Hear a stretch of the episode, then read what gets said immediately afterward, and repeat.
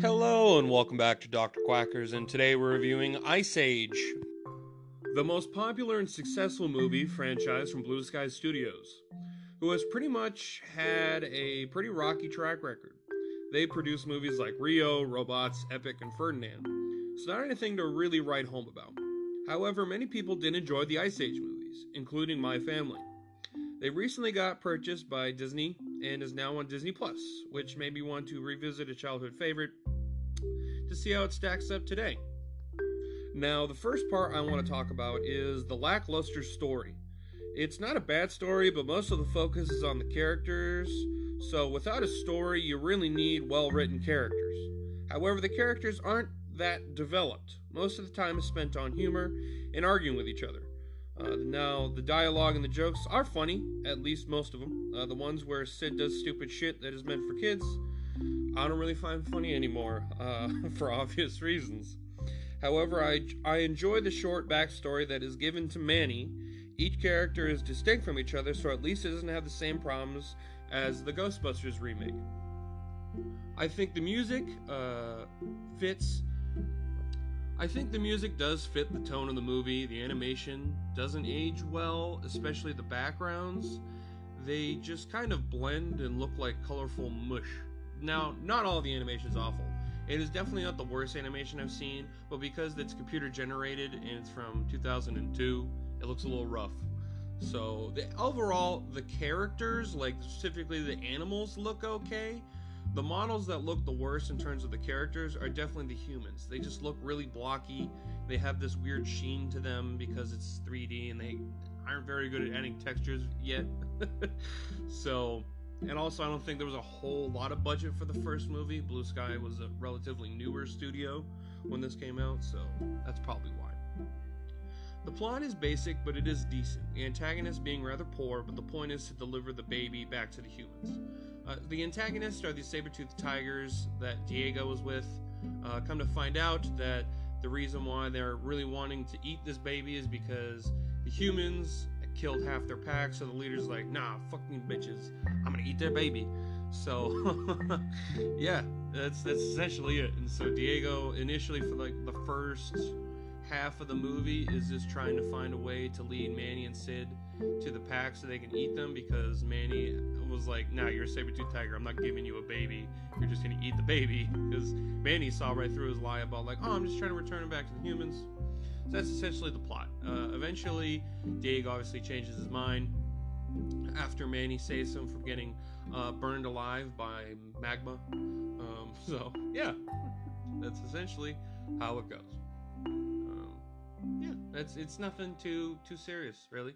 Um, yeah. like I said, not a whole lot to the story, and that's what happens. They give the human back to the humans by the end of the movie. Uh, yeah. I would argue the strongest part of the story is Manny. Uh, when I was a kid, I always thought like Sid and Scrat were funny because obviously I was a kid, and those were meant for those were the characters that were specifically for the kids to be entertained by. As an adult, I do like Diego and Manny a lot more. I just like they're more like they have a lot like make a lot more adult jokes than the other characters. Uh, specifically in the beginning, when Diego finds Sid and Manny with the baby, he's like, "I get it. You guys couldn't make one of your own, so you had to adopt." Like jokes like that, I think is really funny. Uh, yeah, and um, I will I will say Manny's backstory about how his his uh, mate and his child were killed by the humans. So it's kind of like him learning to forgive other people, like you know, allowing himself to be with others. They end up making like a herd with him, uh, with Sid and Diego. So yeah, it's it's nice. It's cute. It's a it's a kid story. So I can't give it too much shit. I mean, it is basic, and it is successful with its story. It's just not a great story. I guess is the best way to describe it.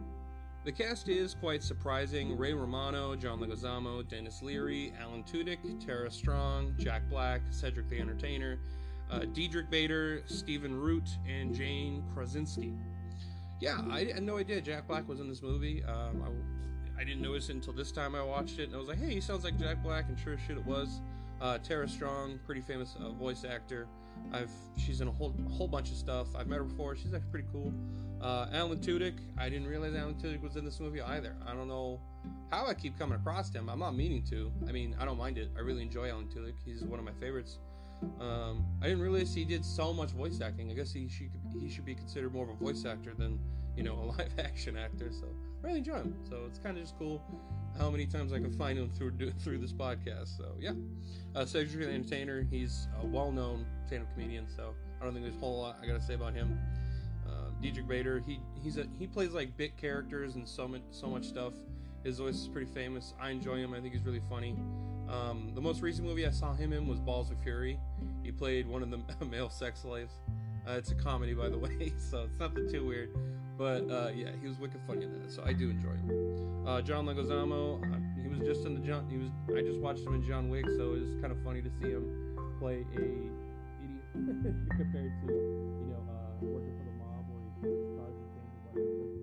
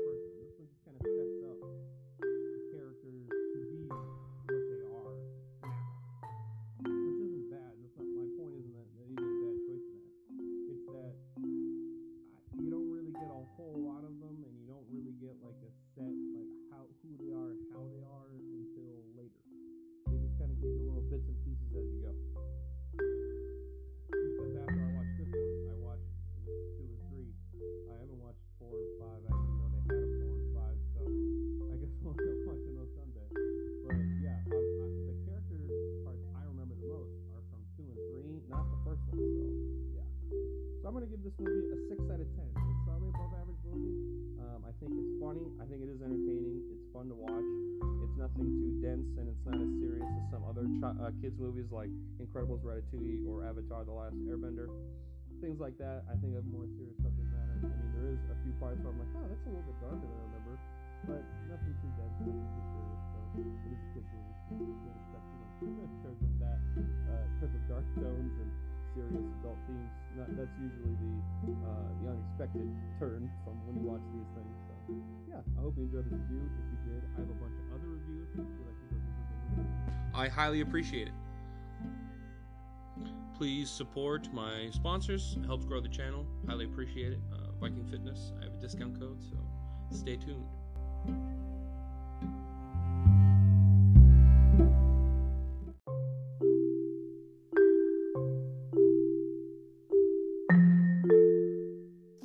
Let's face it, we all drop hundreds of dollars on shit that hasn't done much good. When was the last time you spent just $225 and you actually profoundly changed your life? Answer, most likely never. Well, if you want your chance, here it is. If you are out of shape and have said more times you can count, I need to do something about this. This is opportunity knocking. You have approximately 3,640 weeks in your lifetime. 16 spent wisely can make whatever you have left better than you could have imagined. Get in or back in shape with expert guidance from a certified and experienced professional trainer.